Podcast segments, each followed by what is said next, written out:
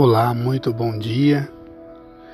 Eu continuo ainda no livro de João, capítulo 5, onde fala sobre a cura de um paralítico. Hoje eu quero atentar para o versículo 14, que diz assim: Mais tarde Jesus encontrou o homem no pátio do templo e disse a ele: Escute, você agora está curado. Não peque mais, para que não aconteça com você uma coisa ainda pior.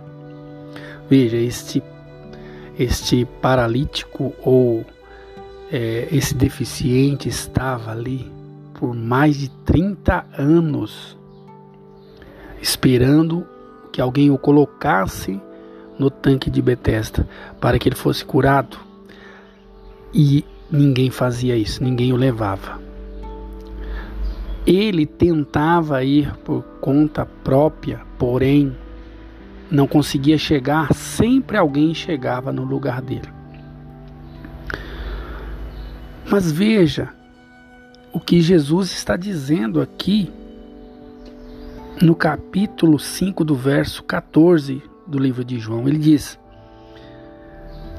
Escute, você agora está curado, não peque mais.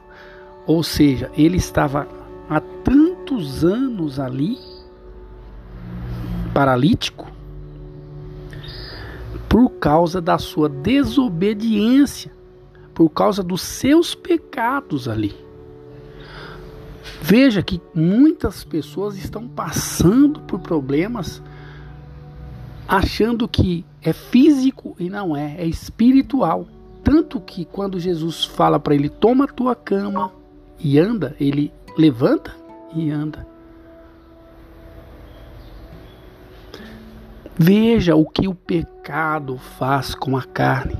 Ele enfraquece, ele adormece, ele apodrece a carne. Minha amiga, meu amigo,